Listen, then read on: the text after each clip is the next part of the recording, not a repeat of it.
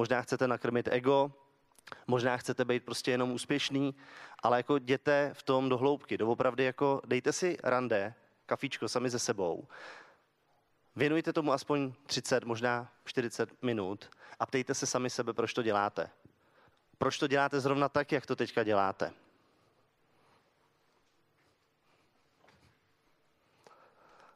Tohle je jenom eh, rychlá ukázka toho, co spustilo vlastně ty věci u mě. Proč jsem se začal víc eh, zajímat o marketing, o budování nějaké osobní značky a je to ten moment, kdy se mi začalo dařit. Já si ten den pamatuju do dneška, protože uh, byl krásný den, bylo to někdy v květnu a já jsem si řekl, tyjo, já si tu svoji holku vezmu. A normálně jsem se sebral z kanceláře, jsem jel do Zlatnictví, koupil jsem tam snubní prstínek a říkal jsem si, za cca měsíc bude mít, uh, bude mít narosky, tak pojedeme někam jako na nějaký vejlet a já jí tam požádám o ruku. Nechal jsem si ho v kanceláři, přijel jsem domů, otevřel jsem dveře a ona přišla jako s tím těhotenským testem, že je těhotná. A já v tu chvíli jsem měl radost a říkal jsem si, že to by bylo super, kdybych vytáhl teďka ten prstínek. Akorát jsem ho teda neměl u sebe. Ale to byl první moment, kdy jsem si uvědomil, že to je všechno v háji. Měl jsem fakt jako hodně bezesnou noc, protože mi došlo, že to bude celý na mě. Že už nebudeme mít dva příjmy, že bude jeden, že můj biznis se nedá žádným způsobem škálovat, řídit. Byl jsem naprosto, jak to říct, odkázaný na doporučení, které vlastně mě chodili. A doopravdy bylo to pro mě těžké se s tím srovnat, ale popasoval jsem se, zjistil jsem ty důvody proč a tohle je výsledek. Můžu tady stát na pódiu a něco vám chytrýho povídat. A ty to máš podobně, vy Tomáši? Jo.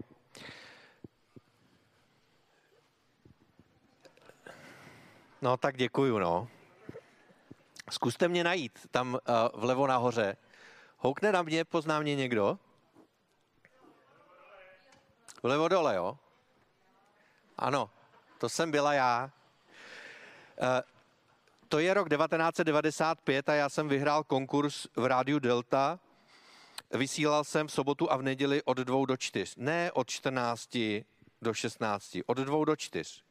Za 40 korun na hodinu museli se pouštět CDčka, já jsem z Neratovic výjížděl vlakem v 11 večer, posledním vlakem. Eh, byl jsem kolem půlnoci v Mladé Boleslavi a pak jsem eh, do dvou čekal, pak jsem čtyři hodiny odvysílal a pak jsem zase jel domů. Eh, dostal jsem za ty čtyři hodiny 160 korun, z toho asi 70 jsem projel.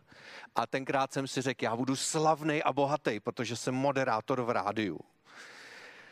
Eh, postupem času se to měnilo, dneska chce být už jenom bohatý. Jenže ono se strašně změnilo to, co je ta představa pod tím slovem bohatý. Já jsem tenkrát chtěl hlavně jako peníze, aby mě lidi poznávali. A dneska si uvědomuji, že to bohatství je někde úplně, úplně jako, ale diametrálně jinde. A to jsou ty další fotky, to vpravo je moje rodina. Eh, tady, když se děti rozhodly, tati, my tě vylepšíme. To se jim bez pochyby povedlo. A já jsem pochopil, že to bohatství, když se mě někdo ptá dneska, tak já řeknu, já jsem bohatý. Ale já jsem bohatý na všechno. Na rodinu, na lásku, na čas, na zdraví, na přátelství a na prachy. A tohle všechno je pro mě to bohatství. A to jsou ty moje proč. A to je to, co říkal Tomáš. Já vím, že to může znít trošku jako kliše, ale já mám pocit, že jestli se chcete posunout někam dál a výš, a zároveň tady na Reality Festu a Finfestu, jestli je to vlastně ta úplně první přednáška na tato témata, tak vlastně tímhle by se mělo začít. Takový to, proč já to vlastně dělám a to sebeuvědomění si. Opravdu to může znít často jako kliše, ale ono fakt tady by měl člověk uh, udělat ten úplně první krok a tady by měl uh, začít. Takže opravdu dejte si rande sami se sebou, udělejte si to kafe a ptejte se proč. A já, když půjdu na to, proč chci mít eh, víc klientů, proč si víc nemovitostí prodávat a tak dál, to svoje proč, proč, proč, tak nakonec přijdu na dřeň a to je tohleto. Tome. No další velmi podstatná věc je vzdělávání se a nějaký váš seberozvoj, protože my oba dva s Tomášem investujeme do vlastního vzdělání relativně velký peníze. V rámci toho kurzu jsme to říkali, u mě jsou to, já nevím, 100, 150, 200 tisíc ročně, Tomáš to má v zásadě podobně.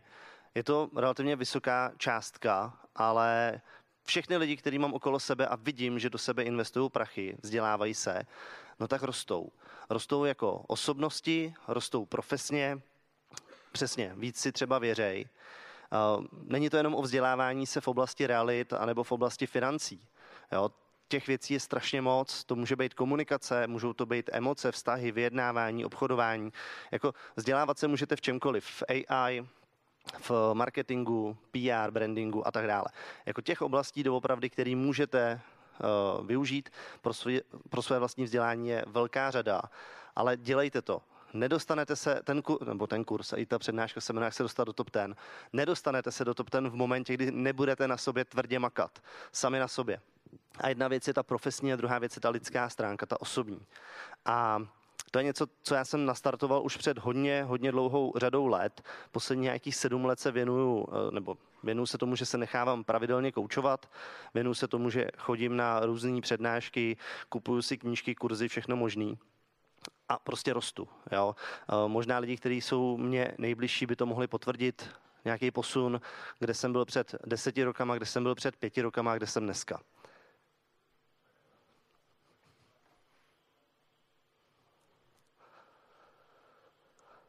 No, další podstatná věc, kterou, pod, nebo promiň Tome, já jsem ti nedal prostor. Ne, to je naprosto v pořádku. OK. další podstatná věc je definovat si uh, USP, Unique Selling Proposition, jo, nebo někdo říká UVP, Unique Value Proposition. Já tomu říkám nefer výhoda. Je to prostě jedna z věcí, nebo pár věcí, ve kterých vy jste výjimečný oproti vaší konkurenci. Jste výjimečný a dokážete na tom stavět. Dokážete na tom stavět váš biznis, dokážete na tom stavět vaší reklamu, vaše PR. Je to něco prostě, co vás dokáže definovat, co dokážete dát tomu světu svým způsobem na odiv. Je ta drtí ta technika tady. Uh, tady je takovýhle hezký obrázek, diagram toho, kde to USP vzniká. Vy byste měli vědět, co přesně chtějí vaši zákazníci, měli byste vědět, co dělá dobře vaše konkurence a měli byste vědět, v čem jste vy dobrý a unikátní. A tam, kde se střetává to, co chtějí vaši zákazníci a kde vy jste skvělý, tak tam je to vaše USP. Tam je ta největší přidaná hodnota. Ta nefér výhoda. Nefér v uvozovkách. Jo? Ono je to jako velmi fér. A tohle je zase něco, s čím, když projdu um, tu moji oblast vzdělávání finančních poradců, tak uh, vím, že na to většina lidí naráží, že si tohle to neumí u sebe sami dobře definovat. Je to taky jedna z těch těžkých věcí, proto to tady je během těch našich 40 minut, protože to je velmi podstatné. Na tom budete stavět všechno dalšího. Protože já třeba moje, moje cílová skupina, k cílovce se ještě dostaneme, tak jsou lidi z IT. Jo? Můžete mít vůči nim nějaké předsudky, a lidi z IT jsou velmi inteligentní, jsou to lidi, kteří jsou v zásadě jako introvertní, eh, většinu svého času tráví někde online, jsou zaměřený na data, na zkoumání těch dat, vyhodnocování a tak dále. No a Samozřejmě jsou to taky lidi, kteří vydělávají relativně velké peníze. Když už chtějí řešit nějaké hypotéky, tak to nejsou hypotéky za 2 miliony, ale klidně za 10 nebo za 15. A je to přesně ten segment, který mě vyhovuje, protože i když já nejsem až tak uh, zaměřený na ty data, tak ale já nechci prodávat hypotéky. Já chci pracovat s lidma, který ve finále nepotřebují ode mě nic koupit. Já jim to fakt nemusím prodávat, já nemusím dělat obchod. Já jsem si našel způsob, jakým dost, nebo k ním dostávat relevantním způsobem informace, data, tak aby oni pochopili, že jsem pro ně relevantní parťák, že mám vlastně nějaký skillset dovedností, vlastností, že chápeme, jak fungují hypotéky, metodiky a tak dále. A oni se mi pak ozývají. A ozývají se mi z téhle konkrétní cílové skupiny. Protože vím, na koho cílím, vím, jakým způsobem to dělám, vím, co je moje přidaná hodnota, že se s těma lidma jsem schopný bavit, že jsem schopný jim dát detail, že jsem schopný odpovídat v reálném čase na jejich dotazy, občas velmi komplikovaný a jako hodně věcný dotazy. A to je vlastně ta moje největší přidaná hodnota. A samozřejmě, eh, možná někteří z vás znají hypotékast, tak to je způsob jenom, jak já jim doručuju ty informace. A oni ke mně chodí v zásadě připravený. Oni mi říkají, když máme společně schůzky, jo, to jste říkal v téhle epizodě, to bylo takhle, takhle, takhle. a já ve finále mám dvě třetiny práce hotový.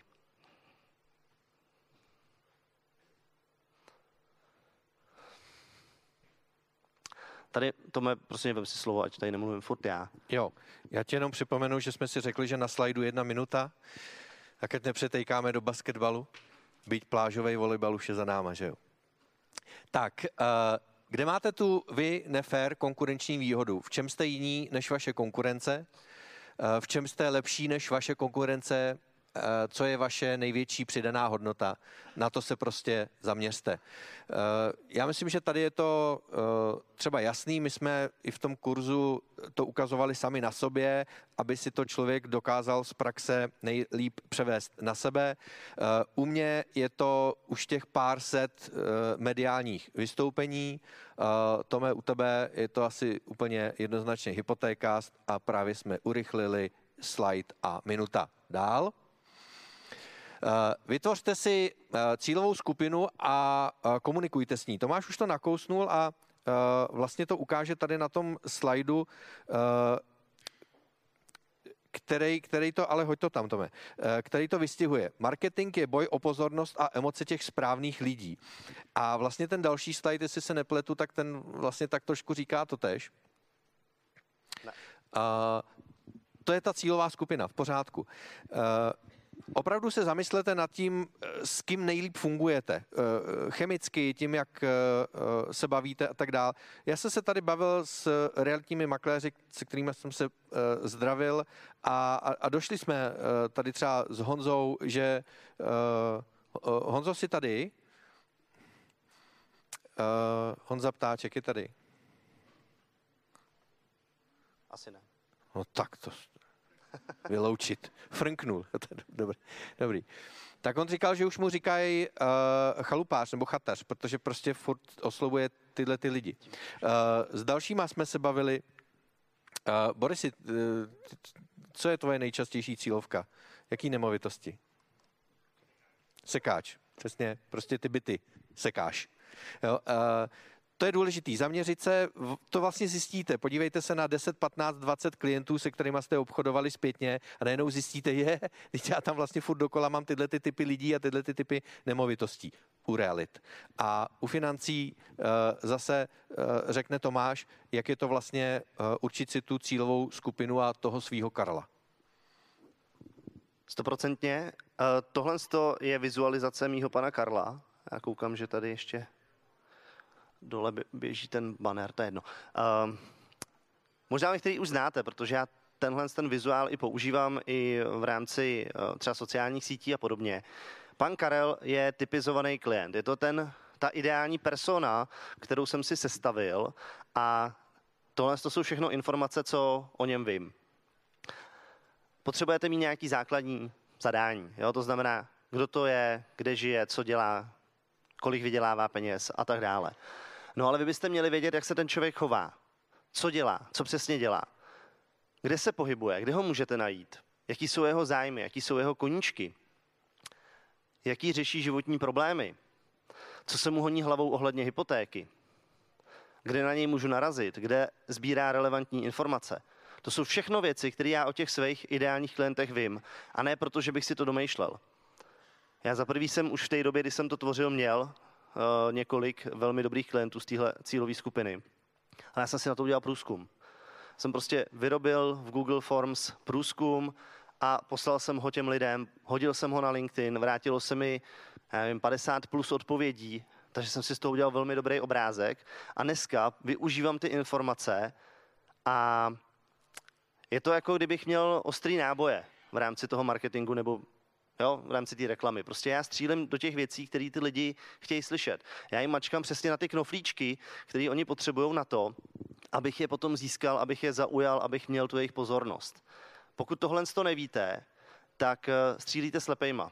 Jo? Ve finále je to jako kdyby, eh, zkuste si tu představit, jo? dostanete ode mě, já nevím, pušku nějakou, místo toho, aby jsme ji nabili nábojem a tam dáme marshmallowny, já vám zavážu oči, roztočím vás do kolečka a řeknu vám, sestřelte mi to jabko. A to dělá většina z vás, bohužel. Dělá to vlastně většina finančních poradců a realitních makléřů. Oni necílí, oni nestřílí ostrejma, ne, ne, nemíří jako přesně. A je to škoda. Ve finále proto je tak strašně jednoduchý dneska uspět, protože ten člověk, který tohle začne dělat, má fakt cílovou skupinu vytyčenou, no tak ono se to potká. Ty lidi potřebují nějaký typ služeb, v momentě, kdy přesně víte, jaký typ služeb to je a dokážete jim ho nabízet, tak se dřív nebo později mezi sebou potkáte. Další bod. Jo, jinak, kdybyste měli nějaké dotazy, tak eh, se určitě ptejte. Eh, myslím, že tady existuje nějaká apka, nevím, jestli to je přes Slido, to, to máš možná tuší, že jo? Když skočíte na Reality Fest eh, nebo Finfest lomeno Meridian, což je tento sál, tak tam je možnost naťukat ten dotaz. Mám pocit, to že to jde dokonce i anonymně.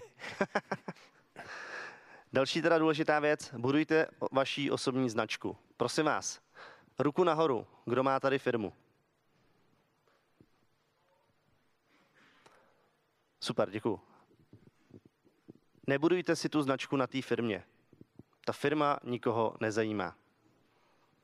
Vy jako lidi budete ty ostatní lidi zajímat. Neschovávejte se za ABC Finance CZ nebo EFG Realitní CZ a podobně. Nebude to nikoho zajímat. Ani naše firma, Hanka Promine Zonzou, nikoho nezajímá. Prostě Taurum nikoho nezajímá. Ty lidi zajímám já, zajímá je Hanka, zajímá je Honza Štěpánek a další lidi, kteří v té firmě dělají. Honzu Štěpánka znáte jako realitáka? Ruku nahoru. Znáte, ale málo. Tak Honza budeme se ještě jaký makat na té značce. Jo, prostě lidi zajímají lidi, klienty zajímají lidi, nezajímají je ty firmy. Jeff Bezos řekl, a mi se to hrozně líbí, osobní značka je to, co si o vás lidi říkají, když nejste v místnosti. To je geniální. A teďka já, jako kdo zná zase trošku mě z těch sítí a podobně, tak víte, že jsem lehce eh, kontroverzní, že se nebojím mít jako někdy až za hranu některých těch věcí, myšlenek a, a nápadů a podobně. A já žiju s takovou filozofií. Pokud si 50% lidí bude myslet, že jsem debil, tak si to těch zbylých 50 myslet nebude a to jsou ty, kteří mě zajímají. A možná to bude úplně stejně i tady v tom sále. Možná odejdete a řeknete si, ten Rusňák, to je fakt debil. Ale já jsem s tím schopný a ochotný žít, protože já vím, že se nemůžu zalíbit všem, že ten můj styl bude někomu sedět a naopak někomu bude velmi nepříjemný. No a to je zase jako nastavení té hlavy. Běžte, no. A hele, 20 minut a 20 minut. 40 minut mám navíc. Skvělý. Další speakři už to nemůžou poslouchat. David Ogilvy, takový, řekněme, uh, nechci říkat guru, to je jaký debilní slovo, ale vlastně člověk, který stojí celosvětově za rozvoj marketingu teďka v 20. století, tak říká, značka je to, vám, co vám zůstane, když vám schoří továrna. Tak tady je to myšleno k těm značkám jako značkám. Je to ta Coca-Cola jo, a podobně. Jsou to ty velké značky. Ty už si můžou hrát s tím brandem, ale většina z vás, co tady sedí, tak bude potřebovat mít tu osobní značku. A tohle je jedna z věcí, kterou si možná neuvědomujete. Ale vy tu osobní značku budujete každou vteřinou. Každý z vás. Je to o tom, jak vypadáte, je to o tom, jak se chováte, jak mluvíte, jak podáváte ruku, co sdílíte na sociálních sítích, co kde komu řeknete, jestli voníte nebo smrdíte, jakým autem jste přijeli, jak se oblíkáte. To všechno buduje vaši značku. Taky to, jestli jste důvěryhodní, jestli držíte slovo, dodržujete termíny. To všechno souvisí s vaší osobní značkou. Zase je strašně málo lidí, kteří na tomhle pracují vědomě. Protože u toho budování té značky, to není o tom, jaký doopravdy jste, to je o tom, jaký chcete, aby si ostatní lidi o vás mysleli, že jste. Takhle funguje budování osobní značky. Já taky nejsem tak černobílej, tak kontroverzní v tom normálním životě. Ale pochopil jsem, že v fouzovkách jako ta polarizace je něco, co jako velmi dobře funguje v té společnosti. A lidi, kteří mě znají fakt jako na 100%, ty nejlepší, nej, nejbližší, tak oni ví, že já se chovám ve veřejném prostoru maličko jinak, než se chovám doma nebo s těma kamarádama třeba v čajovně. A není to o tom, že bych si vymýšlel, že bych lhal, že bych se za něco vydával. Já jenom pouštím veřejně ven věci, které chci, aby byly venku, a to, co nechci, tak držím pod tou pokličkou. Dává smysl? Teďka nemusíte odpovídat, ale zkuste se zamyslet, jak na vás působí Tomáš Kučera nebo Tomáš Rusňák. Doopravdy jako klidně po té přednášce popřemýšlejte o tom, jaký emoce ve vás způsobujeme, co jsme ve vás vlastně zanechali. Jestli to je dobrý, vemte si z toho příklad. Jestli to je špatný, neberte si z toho příklad. Co se týká značky, to mě prostě ne, ne, klidně mi do toho jako skoč, jo. Vem si to slovo. Hop. Co se týká značky, buďte ambasadoři. Jo, předpokládám, že tyhle ty obličeje všichni velmi dobře znáte.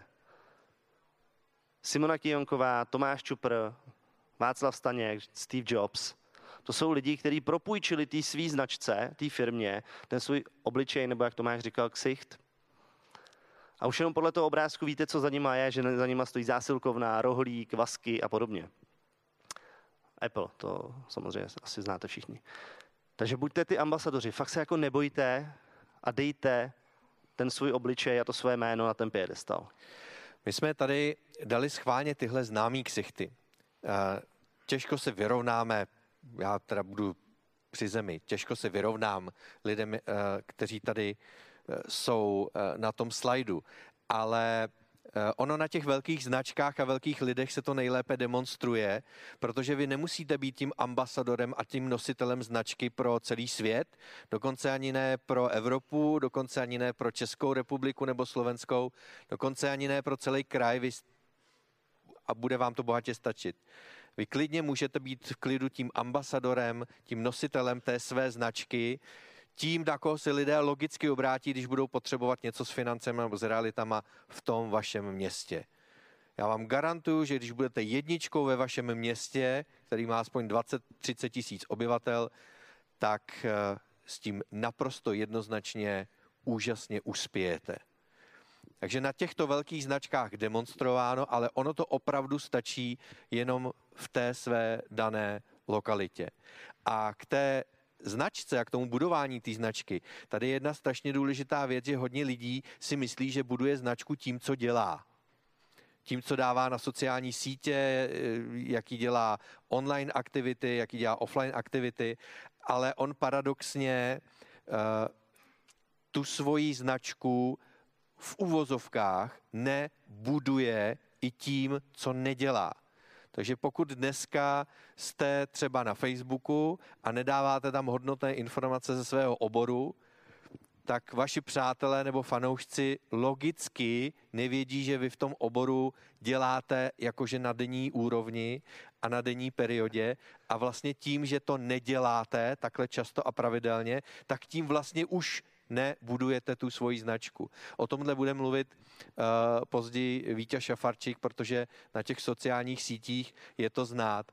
A vlastně tam přesně se děje to, co se dělo už před pár lety. Já mám ten Facebook, ale ono mi to nefunguje. A vedle toho je spousta dalších, kteří mají taky ten Facebook a ono jim to funguje. A vlastně ten rozdíl je v tomhle, v tom používání toho způsobu budování značky. Jsou tady dva dotazy, jeden je úplně skvělý a dostaneme se k němu za chvíli a druhý je na prezentaci a já upřímně nevím, jestli prezentace bude k dispozici, to není na mě, ale na organizátory. Za mě určitě k tomu dávám souhlas, aby se k vám dostala, předpokládám, že to máš taky. Uh, my vám toho nasypeme po dnešní akci ještě velkou hromadu, aby to dneškem neskončilo, slibuju. Tak a ten dotaz je tady potom, tak k němu se fakt dostaneme, protože je naprosto skvělý a děkuji za něj. Další věc, která je potřeba, abyste byli aktivní v online prostředí dnešní svět tím, jak je rychlej a funguje hodně v onlineu, tak já si fakt nedovedu představit, že bych byl úspěšný v momentě, kdy nebudu mít perfektní webové stránky a nebudu mít dobrou prezentaci minimálně na jedné uh, sociální síti, plus třeba dobrý profil s recenzema, s referencema na Google. To je za mě naprostý základ, to pokud nemáte, tak doopravdy jako do top ten se nedostanete. Je to v jakýmkoliv oboru. Dneska prostě bez online prostředí nepřežijete. O tom zase bude mluvit eh, tady Pavel za chviličku. Tome, ty jsi jeden z těch doopravdy nejúspěšnějších realitních makléřů. Okomentuj svůj web. Děkuju. Víte, proto jsme tady dva, aby jsme si zájemně mohli pochlebovat. Uh, ne, vážně. Uh, tohle je můj náborový web. Uh, podporuje moji značku. Asi tak trochu vidět. Takhle to vypadá v uh, mobilu, takhle to vypadá uh, na počítači. Sbírá kontakty. Je možnost tam získat zajímavé informace jenom za mail. Eh, je možné mě tam oslovit. Eh, zveřejňuje obsah, je propojený na Facebook a posílá e-maily. já to nebudu zastírat, eh, víte to, chytrý web makléře .cz a chytrý web makléra.sk a chytrý web poradce.cz a chytrý web poradců.sk. To je tenhle ten systém, to je ta aplikace, která je vlastně postavená na to, co já jako makléř chci a já jsem tohle chtěl a takhle programátoři nastavili tu aplikaci a pak jsme to vlastně začali šířit. Kdo z vás něco takového používá? Ruku nahoru.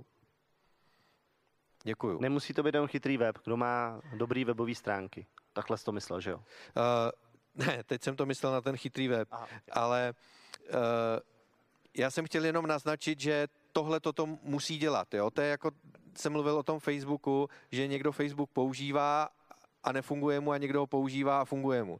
A pak jsou weby, který někdo má a je nějak na internetu a říká, ale mně to nefunguje. No jo, ale ono to prostě musí dělat všechno tohleto. To je prostě to 21. století. A teď se vrátím k tomu, co řekl Tomáš. Je jedno, kde to uděláte, ale hlavně, ať to tyhle věci umí. Tohle je třeba ukázka z mý sociální sítě z LinkedInu. Prosím vás, eh, je to jako nadsázka, jo? Ale vzhledem tomu, že už jsem si tam nějakou značku vybudoval, tak já si můžu dovolit si ze sebe dělat srandu. A to je ve finále to nejlepší, co můžete udělat, protože lidi mají rádi srandu a v momentě, kdy používáte ty sociální sítě, tak je používejte chytře. Používejte je pro tu vaši cílovku, snažte se tam sbírat si fanoušky, lidi prostě, kteří jednou můžou ty vaše služby využít. Já třeba to mám nastavený tak, že Vím, že cesta zákazníka ke mně trvá v průměru půl roku. To znáte, půl roku mě ten člověk nějakým způsobem sleduje, ví o mně, buď kouká na ty sítě, odebírá nějaký mailing, kouká nebo poslouchá podcast. Ale v momentě, kdy to začne řešit, no tak jsem v zásadě jediná varianta, která ho napadá, koho by oslovil. Za mnou chodí lidi, kteří jsou prostě připravení a kteří chtějí tu službu ode mě, přesně protože ví, co ode mě můžou čekat. Že ví, jaký styl komunikace, jakou komunikační linku používám, jo, jaký, jaký tón, jo, jakým způsobem se prezentuju. Tak oni vlastně ví, co mají čekat. Ozvou se samozřejmě jenom ty, kterým to je sympatický. Bude spousta lidí, kteří tímhle s tím strašně nasedu. Ať už z řad finančních poradců, anebo i jako z řad těch toho běžného jako té populace, těch klientů potenciálních. Protože někdo si bude říkat, hele, on je arrogantní a tedy a tedy. Jenže prostě k mý osobě to patří. Jo? Já si rád ze sebe dělám srandu, už na střední jsem býval ten třídní clown, šašek. Vlastně jsem zjistil, že to není úplně špatný způsob, že mi to vždycky procházelo. Měli mě rádi učitelé, měli mě rádi spolužáci. Funguje mi to i teďka. Mimochodem bylo vidět, že je to nadsázka, protože se tam udělal o dost hezčí. Já zase používám Uh, asi jako první realitní makléř v Česku, možná v Československu, možná v Evropě a zdá se mi, že možná jako jediný na světě eh, AI asistentku, uh, dokonce už vlastního avatara, ale o tom až později, která vlastně mým jménem komunikuje s klienty a nějakým způsobem oslovuje lidi, kteří by mohli zvažovat prodej nemovitosti. Důvod, proč jsem to udělal, je, abych vlastně měl tu pozornost. Vzpomínáte pár slajdů zpátky. Vlastně celý dnešní svět, a všimněte si toho, televize, reklamy, rádia, všechny firmy, ale vlastně v důsledku i vy, i my, včetně tohoto kongresu, neděláme nic jiného, než bojujeme o pozornost druhých. Vy potřebujete dělat něco, v čem jste mimochodem dobří, to je to, co říkal Tomáš, ta nefér výhoda, co vlastně budete dělat, abyste získali tu pozornost, protože získat pozornost je první krok k tomu, abyste získali to všechno ostatní, co chcete. Takže čím víc pozor té správné pozornosti máte, tak tím větší šanci máte dělat lepší biznis. Já jsem si z mnoha věcí, které dělám, vybral i tuhletu AI asistentku, protože se mi moc líbí, žena je trochu jiného názoru, ale ona mi funguje. Teď mluvím o ženě i o AI asistentce. Takže e, tohle je třeba v mém případě ta trošku nefér výhoda. Mě teďka napadla jako věc, jo, já si to vždycky dělám srandu, ale každý z vás, kdybyste chtěli, tak se dokážete ještě dneska dostat do hlavních vysílacích zpráv na Primě, na Nově, na ČT1. Každý z vás stačí udělat nějakou úplnou, úplnou blbost přijít na Václavák s tím, že prostě máte v tašce bombu nebo něco podobného a budete tam. Akorát to asi není ten typ pozornosti, o který byste stáli. A samozřejmě budovat si tu pozornost nebo snažit se vybudovat tu pozornost jako chytře a stáhnout to na to, v čem jste dobrý, to je mnohem těžší. Jo? To je prostě, řekněme, běh na dlouhou tráť. Ale není, není to nemožné. Jako pokud si říkáte, nevím, jak se dostat do tady těch novin nebo tady těch médií jiných a podobně, tak jenom prostě máte zavřený ty kanály, ty cesty. Je to o tom mindsetu, jak jsem říkal. Prostě všechno je možný, doopravdy úplně všechno. Jediný, kdo to blokuje, jste vy sami. Přeskáčem to a půjdeme na další věc. Tohle je strašně podstatné. Tak, uh, jsem rád, že jsi přeskočil slide, kde jsem v trenkách. Já jsem Tomáš rád, že jsi tady v kalhotech. tak, eh, tohle je lievik. Slováci to mají logičtější, nevím, proč my tomu říkáme trichtýř. Co tam, Slováci tam něco lijou, my tam trichtýřujeme. A když už vlastně, vrátíme se na začátek, když už máte nějakou tu nefér výhodu, když už si řeknete, dobře, tohle já budu komunikovat, protože v tom jsem dobrý, to je něco, co většina nemá, neumí, nedělá, tak to začnete dělat a skrz to se vlastně začnete dostávat k té pozornosti těch ostatních lidí. A pak potřebujete dělat to, že všechny ty lidi lijete tím lijevikem na váš web. Takže to, co dělá Tomáš, co dělám já a co jsme nevymysleli, ale vokoukali od uh, mnohých úspěšných je to, že když, a teď poprosím s těma logama, Tome, že když něco děláme, tak to stejně nakonec v důsledku lejeme na ten náš web.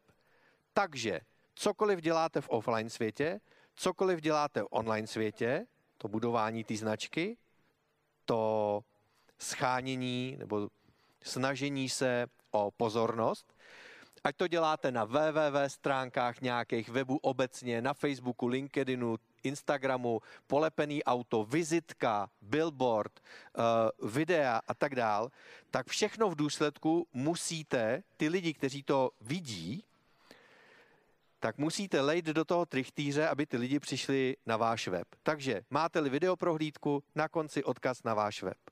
Máte-li leták, tam bude odkaz na váš web a na něco zajímavého na tom webu. Budete mít nějaký příspěvek na sociálních sítích, ve finále, ať ty lidi přijdou na váš web. Víte proč? Protože v dnešním online světě pouze vaše www s vaším jménem je v zásadě to jediné, co máte plně pod kontrolou. A pravděpodobně vždycky mít budete. Všechno od trichtýře doleva nemáte pod kontrolou. Vyvíjí se to, mění se to, může vám někdo ukrást účet, zablokovat, cokoliv. Takže vaším cílem je všechno, co tady děláte, všechny ty lidi, kteří se tady nějakým způsobem u vás objeví, vy získáte jejich pozornost, tak je navádíte na ten váš web, kde máte všechno potřebné a kde jim řeknete, co chcete, aby oni o vás věděli. Tahle rovnice je strašně důležitá a je strašně jednoduchá. Tam pak sbíráte kontakty, dál s těma lidma komunikujete a tak dál a roztáčí se v realitách řečeno náborové perpetuum. Tak a teďka pár mouder na závěr, protože máme s Tomášem poslední čtyři minuty. Nesnažte se být dokonalý, protože za prvý sám to nepovede, za druhý to není potřeba jsem se naučil, že pokud jsou některé věci hotové na 80%, tak je to dostatečný pro to, abych s tím šel ven. Za prvý dostanu feedback a vím, jestli to má smysl dodělávat nebo ne. A za druhý, většině lidí to stejně stačí. A ta dokonalost, a to souvisí s tím dotazem. A tady totiž padnul dotaz, co, mám, co když mám obavy z reakce mého okolí, že si ze mě, bude, že si ze mě budou moji přátelé dělat srandu. A to je jeden z těch největších blokátorů, který já znám u lidí, jako jste vy, nebo jako jsem já. U lidí, kteří se snaží a začnou s budováním nebo tvořením nějakého obsahu, třeba hodnotného obsahu.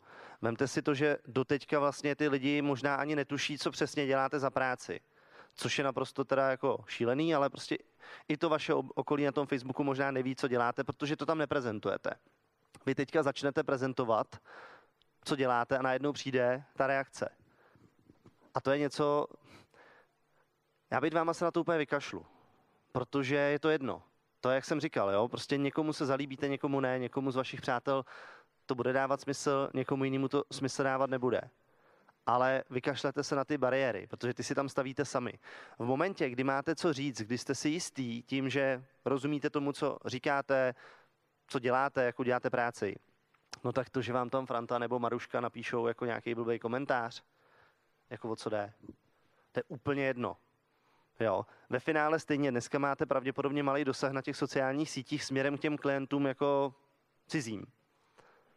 Takže vy se naučíte pracovat s těma sociálníma sítěma. Vy se naučíte reagovat na tady ty komentáře. A nebo ideálně udělejte si z toho tu srandu. Nejlepší reakce blbci je mlčení.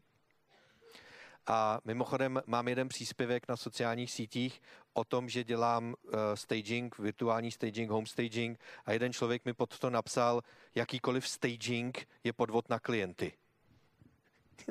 tak nemá smysl se hádat s blbcem, ne? Pojďme dál. Je to tak.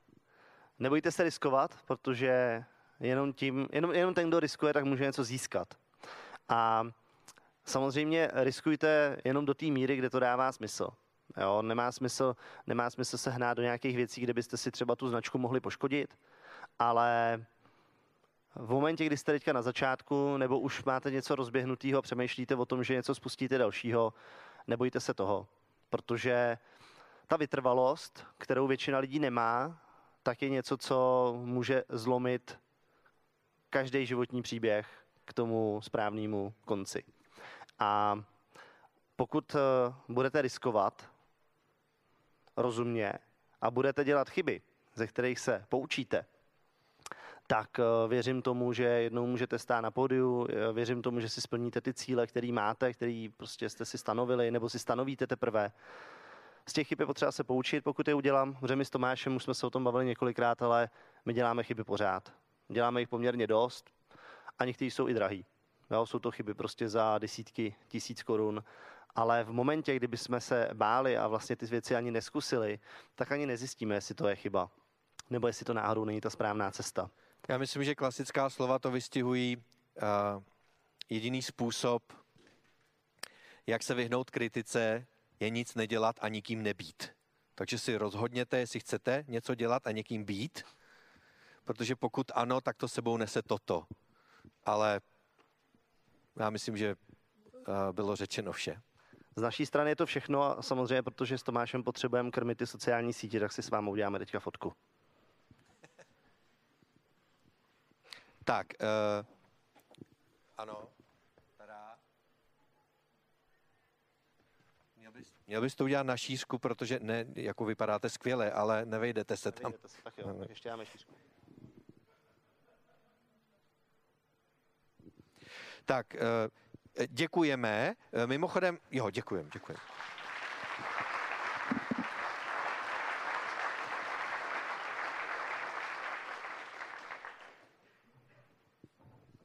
My se tady budeme samozřejmě celý den pohybovat. Takže zastavte nás, ptejte se uh, cokoliv. Uh, tady na to si myslím skvěle naváže Vít Šafarčík. Utratil miliony na sociálních sítích Stará se o kampaně mnohým firmám, eh, i menším, i jako mým významným, jako třeba mě. A eh, je neuvěřitelné to, jak dokáže přesně vědět a jak má přesně změřeno, co funguje a co nefunguje. A teď vám v příštích 20 minutách udělá zase výcud z toho kurzu, jak být v top 10. A cílem je, aby vy jste si třeba udělali nějaký aha moment a řekli si, jo, tohle je vlastně něco, co já dělám, ale když to budu dělat trošku tímhletím způsobem, bude to lépe fungovat, nebo je to něco, co dělám a vlastně mi to pravděpodobně vůbec nebude fungovat, anebo do třetice, že jo, tohle to budu dělat, protože když se to dělá tím správným způsobem, tak to funguje. Víte, promluv. Halo, halo. Halo. Slyšet si? Slyšet jsem. Eh, Vidět Zkus také se jsem. někam dovolat tady z pódia. Dobrý den. Máme 20 minut, tak pojďme rovnou na to, ať nestrácíme čas. Já mám na vás otázku. Kdo z vás si myslí, že sociální sítě mají ohromnou sílu? Můžeme teďka zvednout ruce. Výborně, já jsem rád, že vás nemusím o tom přesvědčovat, ale mám tady jednu demonstraci konkrétního příkladu, jakou vlastně tu sílu ty sociální sítě mohou mít. České republice se teďka povedla věc, kterou uh, myslím se ještě nikdy nestala. Podařilo se Čechům vybrat přes 100 milionů na malého Martinka. Možná někteří z vás přispěli. A něk- spousta lidí neví, co vlastně stálo úplně na tom začátku. Ten příběh byl o tom, že uh, ta sbírka nějakou dobu běžela a bylo tam vybráno pár set tisíc a potom se jí všimla jedna z nejvlivnějších influencerek v České republice, Nikol Šíbrová, která vlastně začala na své sociální sítě sdílet eh, ten příběh, sdílela tam potom vlastně vývoj a na základě tady těch příspěvků tak se toho chytly média. Evropa 2 v rámci své ranní show živě sledovala, kolik peněz se vybralo. A na začátku všeho toho tedy byly sociální sítě a následně během pár dnů se ta částka vybrala. Takže ano, sociální sítě mají ohromnou sílu a dokážou i nás Čechy zbrcovat k tomu, abychom vybrali přes 100 milionů korun. A nejenom, že mají ohromnou sílu, mají taky jednu specifickou věc, kterou já jsem řekl v průběhu kurzu právě, jak být v top 10 a stojím si za ní. A to je, že sociální sítě se nedají naučit.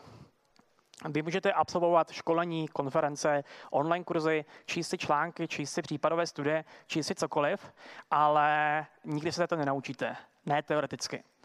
Jediný způsob, jak se dají sociální sítě naučit, je, že na nich začnete tvořit aktivně obsah. Budete zjišťovat, co vám funguje, co vám nefunguje, budete experimentovat a půjdete prostě z kůží na trh. A je velice pravděpodobné, že ten, kdo nikdy na žádné konferenci nebyl, nikdy na žádném školení nebyl, ale bude aktivní, udělá ten první krok, začne ten obsah tvořit, tak eh, bude o pár kroků před vámi. To znamená, dneska máte, budete mít za sebou A, to je získat ty informace, a potom bude B, a to bude ta akce. Jelikož máme 20 minut, tak já jsem udělal přehled jednotlivých sociálních sítí, které za mě dneska jsou relevantní pro uh, realitní makléře a finanční poradce. Řekneme si vždycky nějaké specifikum té dané sociální sítě a řekneme si, co vám na ní pomůže uspět. Začnu tom největší, zároveň pořád nejoblíbenější a tím je Facebook. Facebook má v České republice 5,4 milionů uživatelů. Nejčastější věková skupina aktuálně je 46+, plus a průměrně zde lidé tráví 38 minut denně. Pokud by někoho zajímalo, kde jsem takové informace získal, tak je to jednoduché. Je tady společnost Ami Digital, která každý rok dělá vlastně průzkum sociálních sítí. Tohle je jedna část těch informací. Když do Google zadáte Češi na sociálních sítích v roce 2023, tak vám to vyjede, případně když mi napíšete nebo zajistím v rámci toho follow-upu, aby vám to dorazilo. V rámci Facebooku uspějete s multimediálním obsahem. Opravdu, i když tam máte dneska možnost pořád psát čistě jenom textové příspěvky, tak já bych na to nespolehal. Fotky a zejména videa, o kterých se ještě budeme bavit, jsou tím, co vám na sociálních sítích a zejména na Facebooku dneska pomůže uspět. Jelikož eh, Instagram a Meta, teda Instagram a Facebook mají společného majitele, čímž je Meta, tak já je vezmu na jednou a potom se dostaneme k tomu, co vám na nich pomůže uspět. Instagram je uh, menší, má jenom 4 milionů uživatelů v České republice. Nejčastější věková skupina je zde 18 až 25, to znamená, je zde velký věkový rozdíl oproti třeba Facebooku. A lidé zde průměrně tráví 29 minut denně, což mě třeba samotné překvapilo hádal bych to, že tam toho času budou trávit více. Co vám teda pomůže na Facebooku a Instagramu uspět, tak dneska jsou to videa a zejména Reels formát. Pokud někdo z vás neví, co to Reels jsou, tak jsou to tahle vlastně velká videa na výšku. Já jsem tady použil fotku z Instagramu od Tomáše Kučery. A opravdu uh, Meta, potažmo Facebook a Instagram se netají tím, že dneska, co oni chtějí, abyste vy jako tvůrci obsahu tam dělali, tak jsou právě ty videa. Mají na to nastavené algoritmy a v rámci uh, těchto formátů Reels jste schopni zasáhnout opravdu desítky tisíc i stovky tisíc lidí. Uh, potom dneska ve 12.15 v tom sále menším pro realitní makléře budu mít ještě konkrétní ukázky, že kdyby to někoho zajímalo, může se přijít podívat. V rámci Facebooku a Instagramu, ale nejenom, tak vám pomůže pravidelná frekvence příspěvku. Jak jsem říkal, tak eh, dneska ty sociální sítě fungují všechny na bázi algoritmu a ty algoritmy mají rády zejména to, když tam publikujete pravidelně. Jak, jak tu frekvenci si nastavíte, v tom prostě nehledejte vědu, ale zkuste tam být opravdu aktivní, ty algoritmy vás budou mít rády a budou vás doporučovat. Experimentujte. Tohle se váže ke všem sociálním sítím, ale myslím si, že u toho Facebooku a Instagramu to platí obzvlášť. Prostě nedržte se žádný šablon, zkoušejte, vyzkoušejte různé formáty, vyzkoušejte různá videa, vyzkoušejte různé typy třeba těch Reels videí a uvidíte, že dojdete k tomu, co vám bude fungovat. Pozor na externí odkazy. A Tohle taky platí vlastně v rámci všech sociálních sítí, protože když vy se na to podíváte z pohledu toho provozovatele, tak na Facebook, Instagram vydělávají peníze, když vy jste na nich, protože vám zobrazují reklamu a inzerenti platí za to, aby si tu reklamu viděli. V momentě, kdy vy chcete odvést toho člověka pryč, třeba na svůj web nebo na nějaký externí odkaz, tak samozřejmě vás ten, uh, nebudou mít vás tak rádi. Ideálně doporučuji kombinovat, nedávat tam jenom tupě odkaz, zkombinovat to právě s videem, s fotkou, dát to třeba do komentáře nebo do popisku, bude to lepší. Není to o tom, že byste tam ty odkazy neměli dávat vůbec, ale eh, šetřete s nimi. Potom tady máme TikTok, který přes velkou vlnu kontroverze, která se s ním pojí poslední měsíce, se podle mě zaslouží své místo tady. V Česku je zde pouze 1,7 milionů uživatelů, nejčastější věková skupina je 18 až 24. Tady teďka se zastavím a řeknu jednu důležitou věc. Všechny ty přehledy, statistiky, výzkumy o tom, kdo tu danou sociální síť používá, tak začínají od 18 let. To ale neznamená, že tam nejsou děti, které není méně než 18 let, eh, konkrétně na TikToku je jich spousta, akorát v rámci GDPR a všech vlastně zákonů, které dneska jsou, tak jsou pro nás anonymizované. To znamená, v těch přehledech se nezobrazují, vy nejste schopni na ně cítit reklamu, ale určitě to používají. Takže to je jako důležité vědět, že ty čísla jsou za mě hodně zkreslená, konkrétně o toho TikToku, kde eh, ta reálná věková skupina bude mladší, než, eh, než je. Specifikum TikToku je, že musíte tvořit videa. Opravdu uh, oproti třeba Facebooku, potažmo LinkedInu, ke kterému se za chvilku dostaneme, tak uh, tam si vystačíte s textem například, ale na TikToku obrázek nestačí, musíte natáčet videa. A když mluvím pořád o těch videích, tak si pojďme říct, jak je těžké natočit takové video. A já vždycky svým klientům na konzultacích a na kurzech říkám, že je to jednoduché, vezměte do ruky telefon a natočte video. No to zní strašně jednoduše, ono to tak strašně jednoduché je. A samozřejmě, protože se to snadno říká, ale už dělá, tak já jsem si to sám na sobě vyzkoušel. Točil jsem mé první video, já jsem jako introvert spíš, takže tvorba obsahu pro mě takové není úplně příjemná. Takové video mi nezabralo 7 minut, je to jeden z mých nejúspěšnějších příspěvků na mém osobním profilu, který vlastně není vůbec aktivní. Pokud by vás někdo, někoho zajímalo, můžete se podívat, teďka tady tím nebudu zdržovat, ale jde to, já jsem to zvládl, bylo to moje první video, myslím si, že nebylo úplně špatné. A, a takže opravdu stačí vzít do ruky telefon a říct to, co máte na srdci. Nehledejte v tom, prosím, žádnou vědu pár kroků pro to, aby to vaše video bylo úspěšné, tak klíčové je zaujmout hned z začátku. Na rozdíl od pohádek nebo od televizních reklam, kde ta pointa může být na konci, tak my potřebujeme v rámci sociálních sítí zaujmout hned na začátku. Říkalo se, že máte tři vteřiny na to, abyste získali pozornost. Na to prosím vás zapomeňte. Dneska máte milisekundy, které rozhodují o tom, zda lidé zastaví u vašeho obsahu nebo ne. To znamená ideálně to nej, nejšťavnatější, to nejzajímavější dávat na začátek, tak aby ti lidi si řekli, co to sakra a zastavili se u vás video musí obsahovat titulky. Pořád i v dnešní době tak většina lidí si přehrává videa na sociálních sítích bez, bez zvuku. To znamená, pokud vy tam nahrajete skvělé video, skvělý obsah a nedáte k němu titulky, tak bohužel většina lidí uvidí video, kde vy otvíráte pusu a k tomu to sdělení se k ním nedostane. To znamená opravdu titulky. Dneska existuje celá řada nástrojů, které vám během pár minut jsou schopné i v češtině ty titulky vyrobit, takže doporučuji video vždycky s titulkami. Pokud chcete točit videa na, do, do toho Reels formátu, tak v ideálním případě točte na výšku. S tím výškovým formátem se dneska uspějete napříč těmi sociálními sítěmi. Za chvilku se k tomu dostaneme. A dobré světlo je základ, to si myslím, že platí jako obecně, když točíte jakékoliv video. Jak jsem říkal, máte opravdu milisekundu na to, abyste zaujali toho člověka. Když tam budete někde v temnotě, ve tmě, a nemyslím si, že to bude to, co zrovna ty lidi přiměje k tomu, aby u vás zastavili experimentujte, to už jsem říkal za mě prostě, zkoušejte různá videa, různé přístupy a, a tak dále. Teďka si zkuste typnout, která sociální síť je v České republice nejpopulárnější a nemusíte na mě křičet, stačí, když si tak jako v hlavě typnete. Pro mě to bylo poměrně překvapivé, že tou nejpopulárnější sociální sítí v České republice je YouTube. A tady jenom vlastně jeden z těch print screenů právě z toho, uh, z toho výzkumu od, toho, od, od firmy Ame Digital, která tady vlastně ukazuje, že YouTube vlastně předčil i Facebook, Instagram. Za mě uh, je to trochu, bylo to pro mě překvapení, potom, když jsem si to odůvodnil, tak najdu vlastně spoustu důvodů, proč mě to nepřekvapuje. Dneska na tom YouTube najde obsah můj syn, najdu tam obsah já, najde tam obsah moje mamka, můj teďka, vlastně sledujeme to úplně všichni, takže ten YouTube se obrovsky posunul. Co vám pomůže uspět na YouTube, tak za mě YouTube je, když bych to řekl z pohledu tvorby toho obsahu, tak nejsložitější platforma. Prostě obsah je král a tam už si nevystačíte s tím, že vezmete do ruky telefon a něco řeknete. Opravdu tam musí být plnohodnotná videa, která uh, mají nějaký scénář, mají nějaký smysl, mají nějaký význam. A oproti třeba Facebooku, Instagramu i tomu TikToku, kde si vystačíte s krátkým videem, tak naopak YouTube bude rád, když tam dáte třeba delší, delší video pravidelná frekvence videí, zase bych se jako opakoval, prostě ta pravidelnost je v rámci těch algoritmů, těch jednotlivých sociálních sítí velmi důležitá.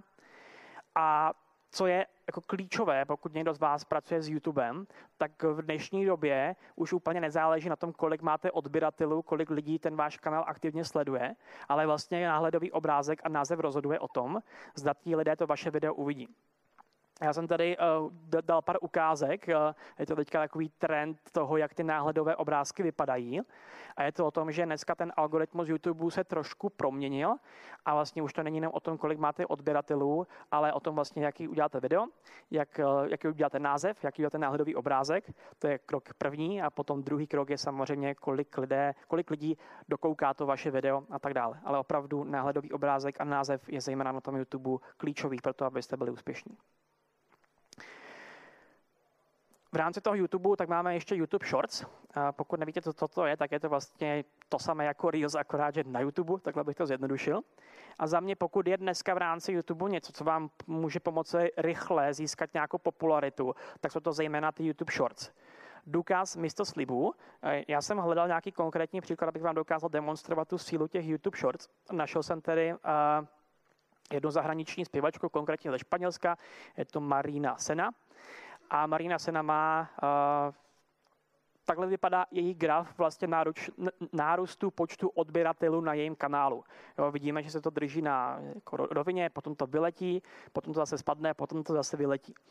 A tohle je vlastně přímo případová studie od YouTube a ty dva nárůsty způsobily dvě YouTube Shorts, které získaly přes 1,3 milionu zhlédnutí vlastně jako se, jak my říkáme retorikou, prostě se chytli, začali fungovat a i pro vás eh, tohle může nastat. Takže pokud máte to video na výšku, tak ho dneska můžete využít v rámci Facebooku, Instagramu, TikToku i YouTube a můžete využít té synergii těch sociálních sítí. Dostávám se k LinkedInu, který určitě nesmíme opomenout. LinkedIn má v České republice 2,4 milionu uživatelů, nejčastější věková skupina je 25 až 34 e, a u toho LinkedInu je jedno specifikum a to je, že velká města táhnou. Vlastně ten počet uživatelů nebo ten počet aktivních uživatelů, tak se v České republice skládá zejména z těch velkých e, krajských měst, které tam tvoří většinu. To znamená, pokud tam je vaše cílová skupina, tak za mě LinkedIn určitě dává smysl. Co vám pomůže na LinkedInu uspět, tak je vyplňte o sobě všechny informace. Já to tam potom ještě mám, ale prostě podívejte se, jak to má Tomáš Rusňák a udělejte to podobně, protože tento to má vyplněno správně. Aktivně síť využívejte. A zase ti z vás, kteří byli v tom kurzu, jak být v top 10, tak slyšeli Tomáše Rusňáka, který tam říkal, že například jedna z věcí, která mu pomohla, byla, že si vytipoval ty aktivní lidi na tom LinkedInu a za začátku komentoval jejich příspěvky. A díky tomu, že tam dal ten komentář, a mohlo se stát, že ten člověk potom se proklikne na ten váš profil, začne vás sledovat a tak dále. To znamená, na LinkedInu se vyplatí být aktivní, zapojovat se do diskuzí, zapojovat se do komentářů, zapojovat se do všeho a aktivně efektivně tu síť využívat. Tvořte pravidelně obsah, to platí napříč všemi sociálními sítěmi. A u toho LinkedInu mám poslední věc, podívejte se, co tam dělal Tomáš Rusňák, protože za mě, a, a mám to potom i v té odpolední přednášce, inspirovat se úspěšnými je klíč k úspěchu a Tomáš to tam dělá velmi dobře. Mám tady zhrnutí pro vás, na co byste neměli zapomenout, a to je, že prosím vždycky vyplňte všechny údaje v nastavení, potažmo prostě vyplňte o sobě všechny údaje, které tam jdou. Já jsem byl poměrně překvapený, že když jsem si dělal právě přípravu na tu následující přednášku, tak jsem našel spoustu profilů a stránek na sociálních sítích, kde jsem hned na první pohled nezjistil, že člověk je realitní makléř nebo finanční poradce. Úspěch nepřijde přes noc, opravdu může trvat i několik týdnů až měsíců, než se vám na tom Facebooku, Instagramu, TikToku nebo YouTube podaří uspět. A pravidelnost je základ. Tak jo, já jsem vám ušetřil, pánové, pět minut. Tak jo, super, děkuji. Dívám se, jestli tady nějaké kurzy. Super. Jo, děkuji.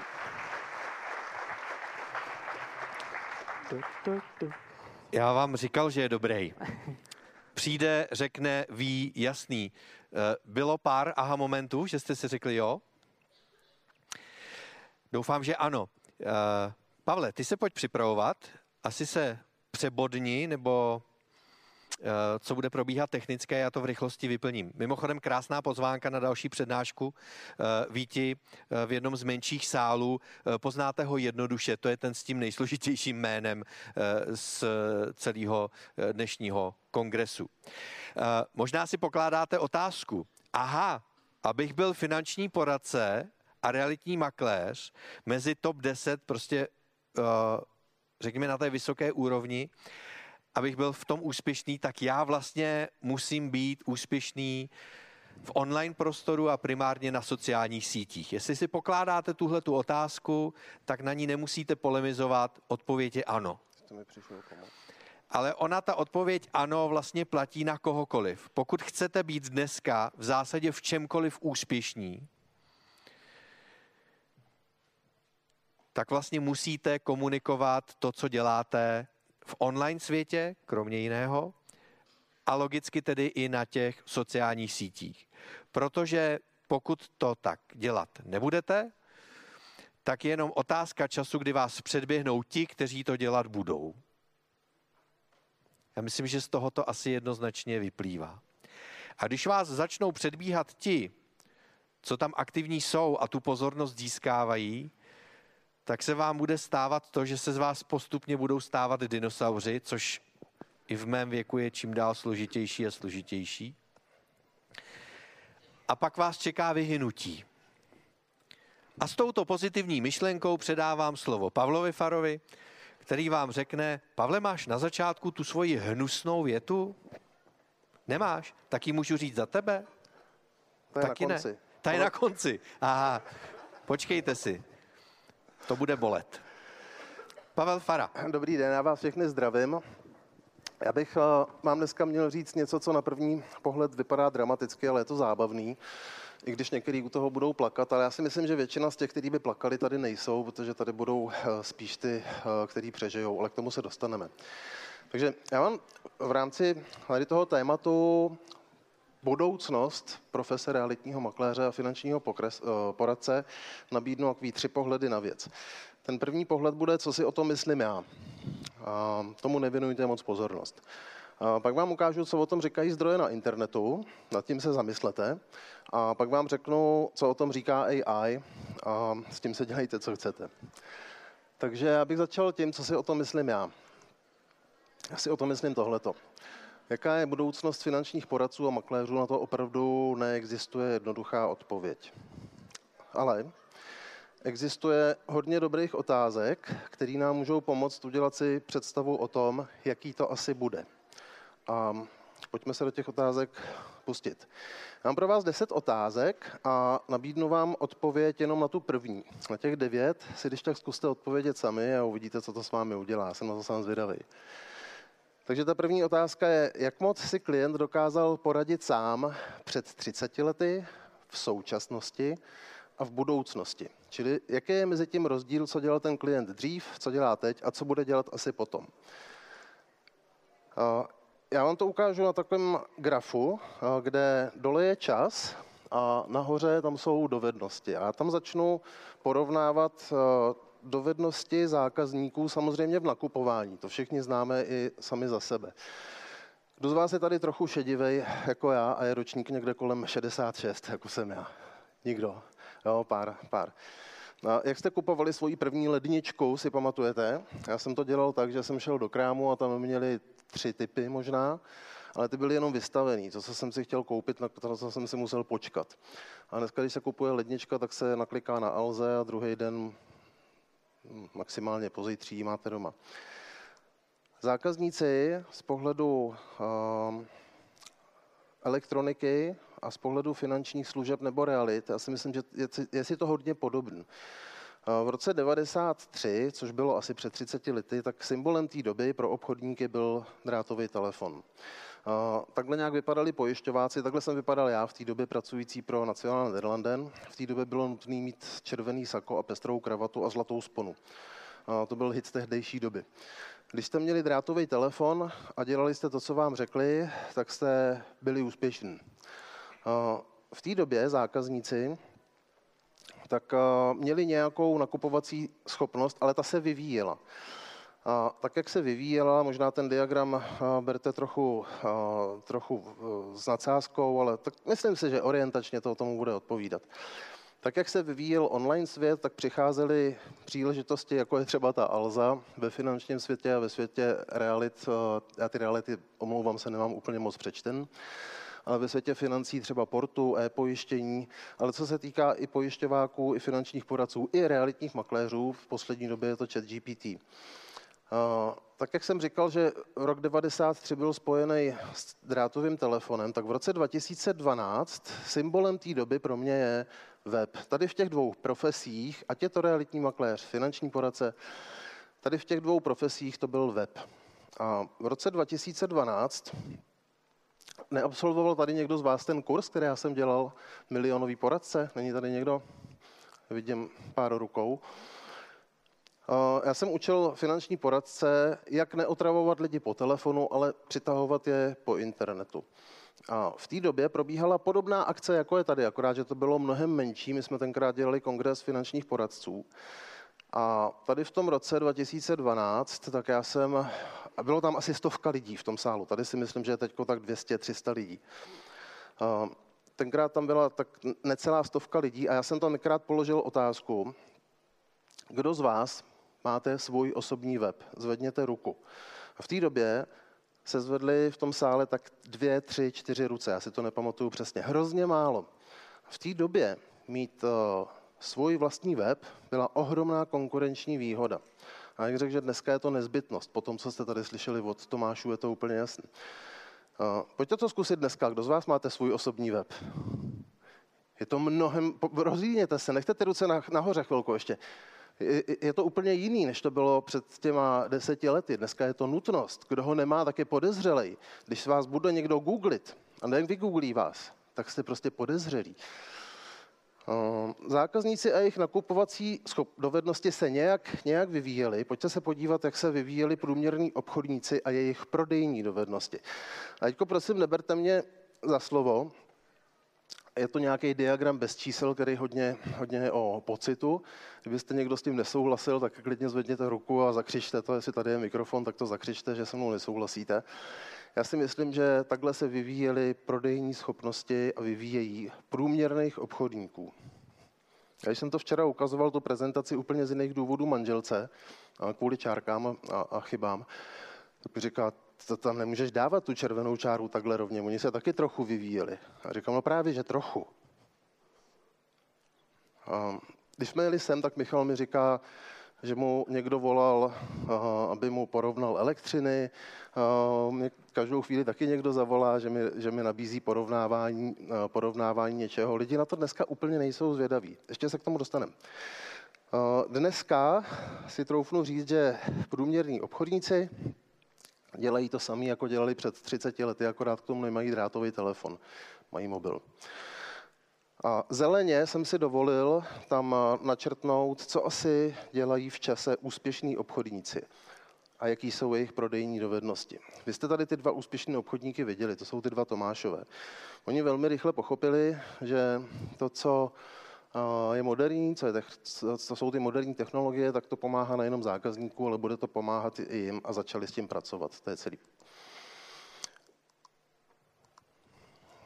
V roce 2023, já už vám tady nebudu nabízet moji fotku, protože mě tady vidíte naživo, ale řekl bych, že symbolem dnešní doby už není ani telefon, ani web, ale je to umělá inteligence.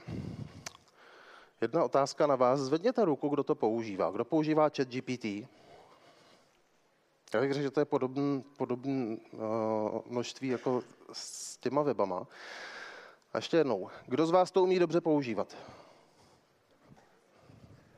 Božínku, rozlídněte se.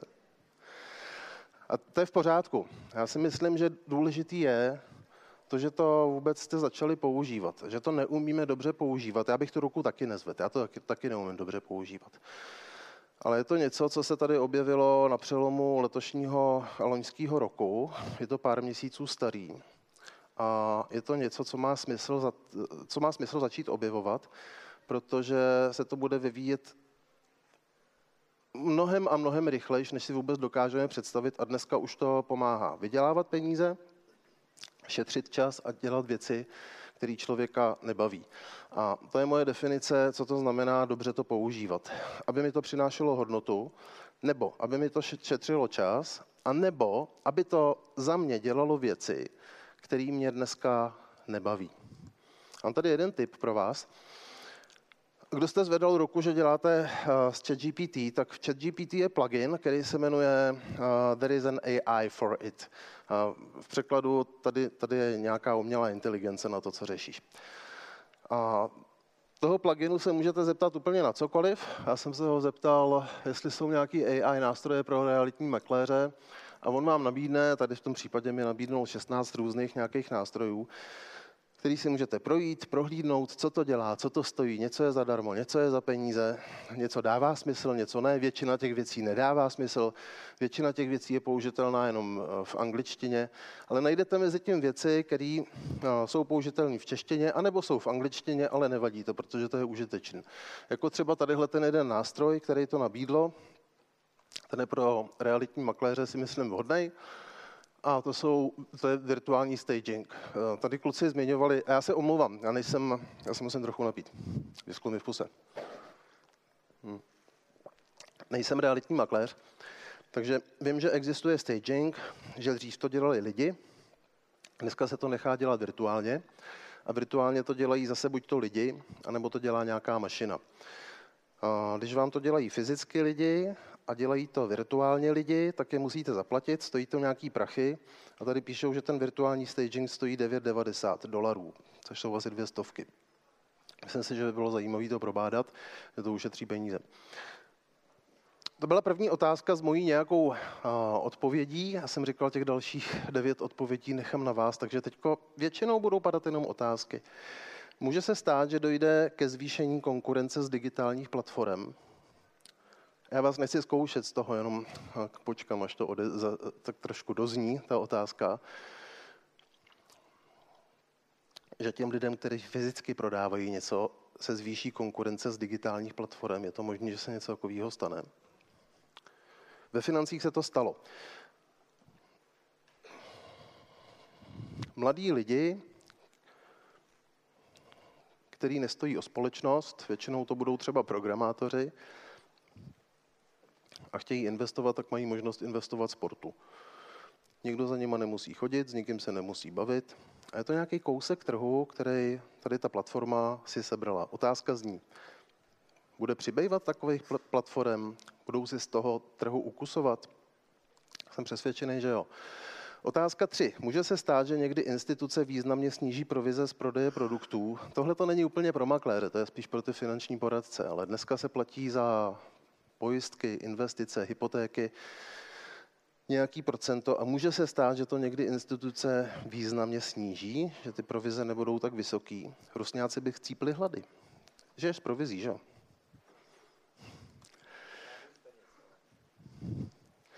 Já jsem eh, tuhle otázku totiž Tomášovi pokládal, je to asi tak tři týdny dozadu. On říká, hele, už aby to bylo, protože mě ty lidi zaplatí za moje rady a rádi z vlastní kapsy. Otázka čtyři. Pokud by instituce dokázaly uzavřít dostatečné množství obchodů sami, budou ochotny za to platit zprostředkovatelům? Ta otázka zní hodně dramaticky pro finanční poradce, jakože banky by si sami sjednávaly hypotéky. Uh, no. Ta otázka, když vám zazní, tak vám k tomu můžou přijít ještě další podotázky, jako co by se muselo stát, jak by to asi tak dělali, jak by toho docílili, jak by to asi vypadalo. A to vám začne nějak utvářet ten obraz o tom, jak by asi ta budoucnost mohla vypadat. Otázka pět. Může se stát, že bude stoupat ochota klientů platit vám přímo za vaše rady? Může nějak ovlivnit budoucnost profese umělá inteligence? Může nějak ovlivnit budoucnost profese nějaká dosud neznámá inovace? Jak využívali lidé technologie k vyhledávání informací dřív, jak to je teď a jak to bude vypadat v budoucnu? Já jsem vlastně na to nabízel odpověď. A ta modrá čára, tak ta nepůjde eh, tak, že by se srovnala anebo šla zpátky dolů. Jakým způsobem mi mohou pomáhat se získáváním klientů a obchodů nové technologie? A nebo co bych měl dneska dělat pro to, abych byl mezi úspěšnými v mojí profesi i v budoucnu? A jsem si všiml, že si to tady někdo fotíte, jak říkal Tomáš, my to nechám, nějak zařídíme, aby se to k vám dostalo, takže klidně si to, buď to foťte, anebo, nebo eh, šetřete film a, a my vám to nějak pošlem. Pojďte na, tu druhou, na ten druhý pohled, a to je, co o tom říkají zdroje na internetu. Co o tom říká třeba McKinsey. Já jsem vždycky v té prezentaci k tomu nechal ten zdroj, takže kdo si to budete chtít přečíst, tu prezentaci uh, dostanete nějak, tak odkaz na to tam máte. Role pojišťovacích agentů se do roku 2000 dramaticky změní a je to z toho důvodu, že ty starý odcházejí do, důchodu a ty mladí to dělají jinak. Tady na tom webu o tom říkají, že prodejní hra se za posledních deset let hodně změnila a změnila se nejenom pravidla, ale i hra samotná. A proč? Protože zákazníci vědí, co chtějí a nepotřebují, aby za nimi někdo chodil a něco jim vysvětloval.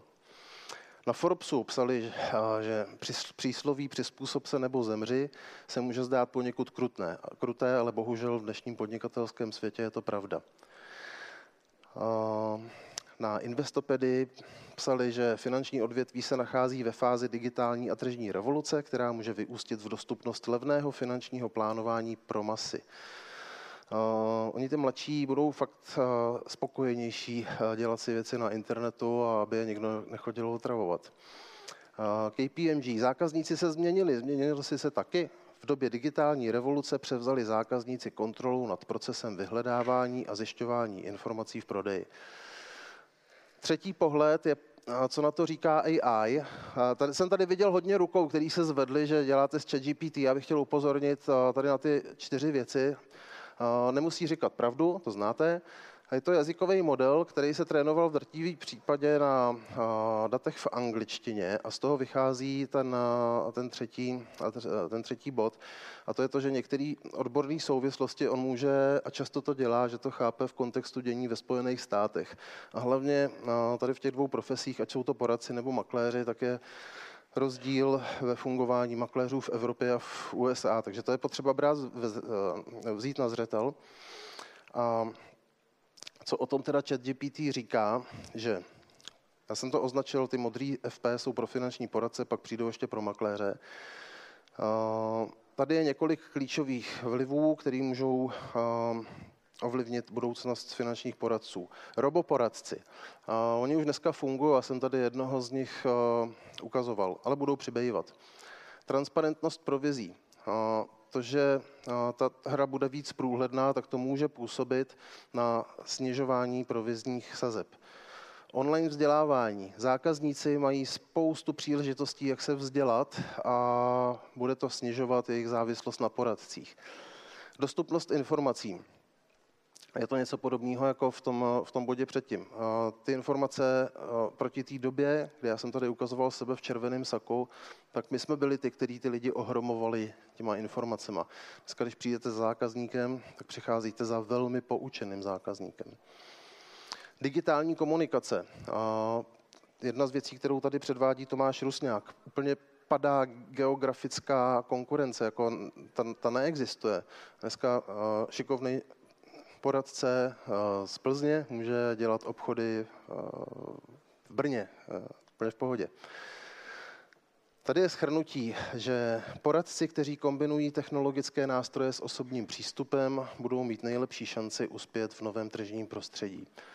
To je pár postřehů od AI k poradcům a tady je k realitním makléřům. Virtuální prohlídky, čím dál tím víc budou lidi využívat toho, že si můžou tu nemovitost předtím, než se tam budou podívat, prohlídnout virtuálně. Kdo to bude dělat, bude mít výhodu.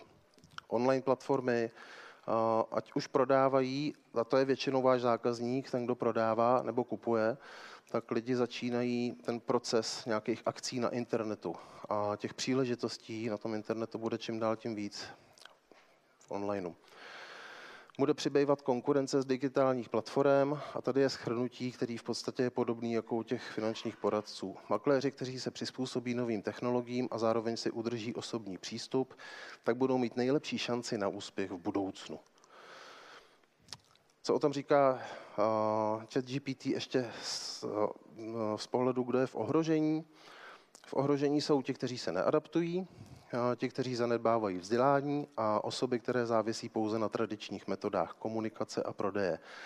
A jaké je doporučení pro osoby v těchto profesích? Investujte do vzdělávání, budujte silnou online přítomnost, to, co tady říkali Tomáš a Tomáš, no a přizpůsobujte se rychle měnícímu se trhu a sledujte nové trendy. Nové technologie a nejenom AI, ale hlavně dneska AI přináší nové možnosti. Já tam vidím tři velké příležitosti. Každý může automatizovat, úplně každý. Každý může používat AI. A je fajn, že tady jsme v dobré společnosti, protože tady se zvedalo hodně rukou, když jsem se ptal, kdo to používá. No a každý se může odlišit. Opravdu každý se může odlišit. My jsme tady měli nějakou zajímavou debatu ráno, když jsem přišel, že No, já nebudu říkat radši ten začátek, abych někoho neranil, ale bylo to o blbcích. A my jsme se bavili o tom, že v té době, než byl internet, tak ty blbci byli k přehlídnutí, protože oni nikdo nestal. Nikdo je nepustil do novin, nikdo je nepustil do televize ani do knížky. Ale dneska, kde jaký debil může na Facebooku napsat cokoliv a zviditelnit se. A já to teď neříkám tak, aby to nevyznělo, že tady jsou pro boha blbci. Já si myslím, že tady je výběr, výběr lidí tady z těch profesí. Ale dneska se opravdu každý může zviditelnit. Když tomu dáte nějaký rozumný rámec, který tady načrtli Tomášové, tak to může udělat každý. Starý přístup je tady o tom obrázku. Starý přístup je systém. Eh, jsme systém. A nový přístup je jsme tvůrci. Tohle to bylo před pár lety ne, že nemožný, ale hodně těžký. A dneska je to mnohem a mnohem jednodušší. Stojí za to to využít. No a poslední dva obrázky, trocha povzbuzení na závěr. To je to, co říkal Tomáš, jestli tím začínám a já jsem říkal, tím skončím. Šance na přežití je opravdu mizivá. A ty, kdo mi to tam dal? Já už jsem si vzpomněl. Tohle to vyráběla AI, Mimochodem, kdo používáte chat GPT, tak chat GPT umí malovat jednodušejc než Midjourney. Já jsem dal zadání. Ponurý obrázek hrobů na hřbitově v mlze. A tohle to vykouzlil.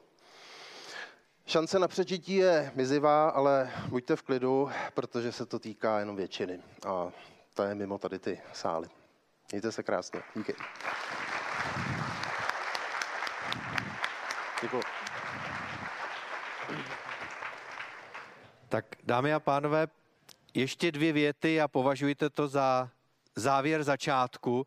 A já vás poprosím jenom cílem jak kurzu, jak být v top 10, který už se neprodává, uzavřený, bylo vlastně pomoct eh, finančním poradcům a makléřům posunout se někam eh, dál. A cílem dnešních přednášek, těchto těch úvodních, bylo v zásadě to samé.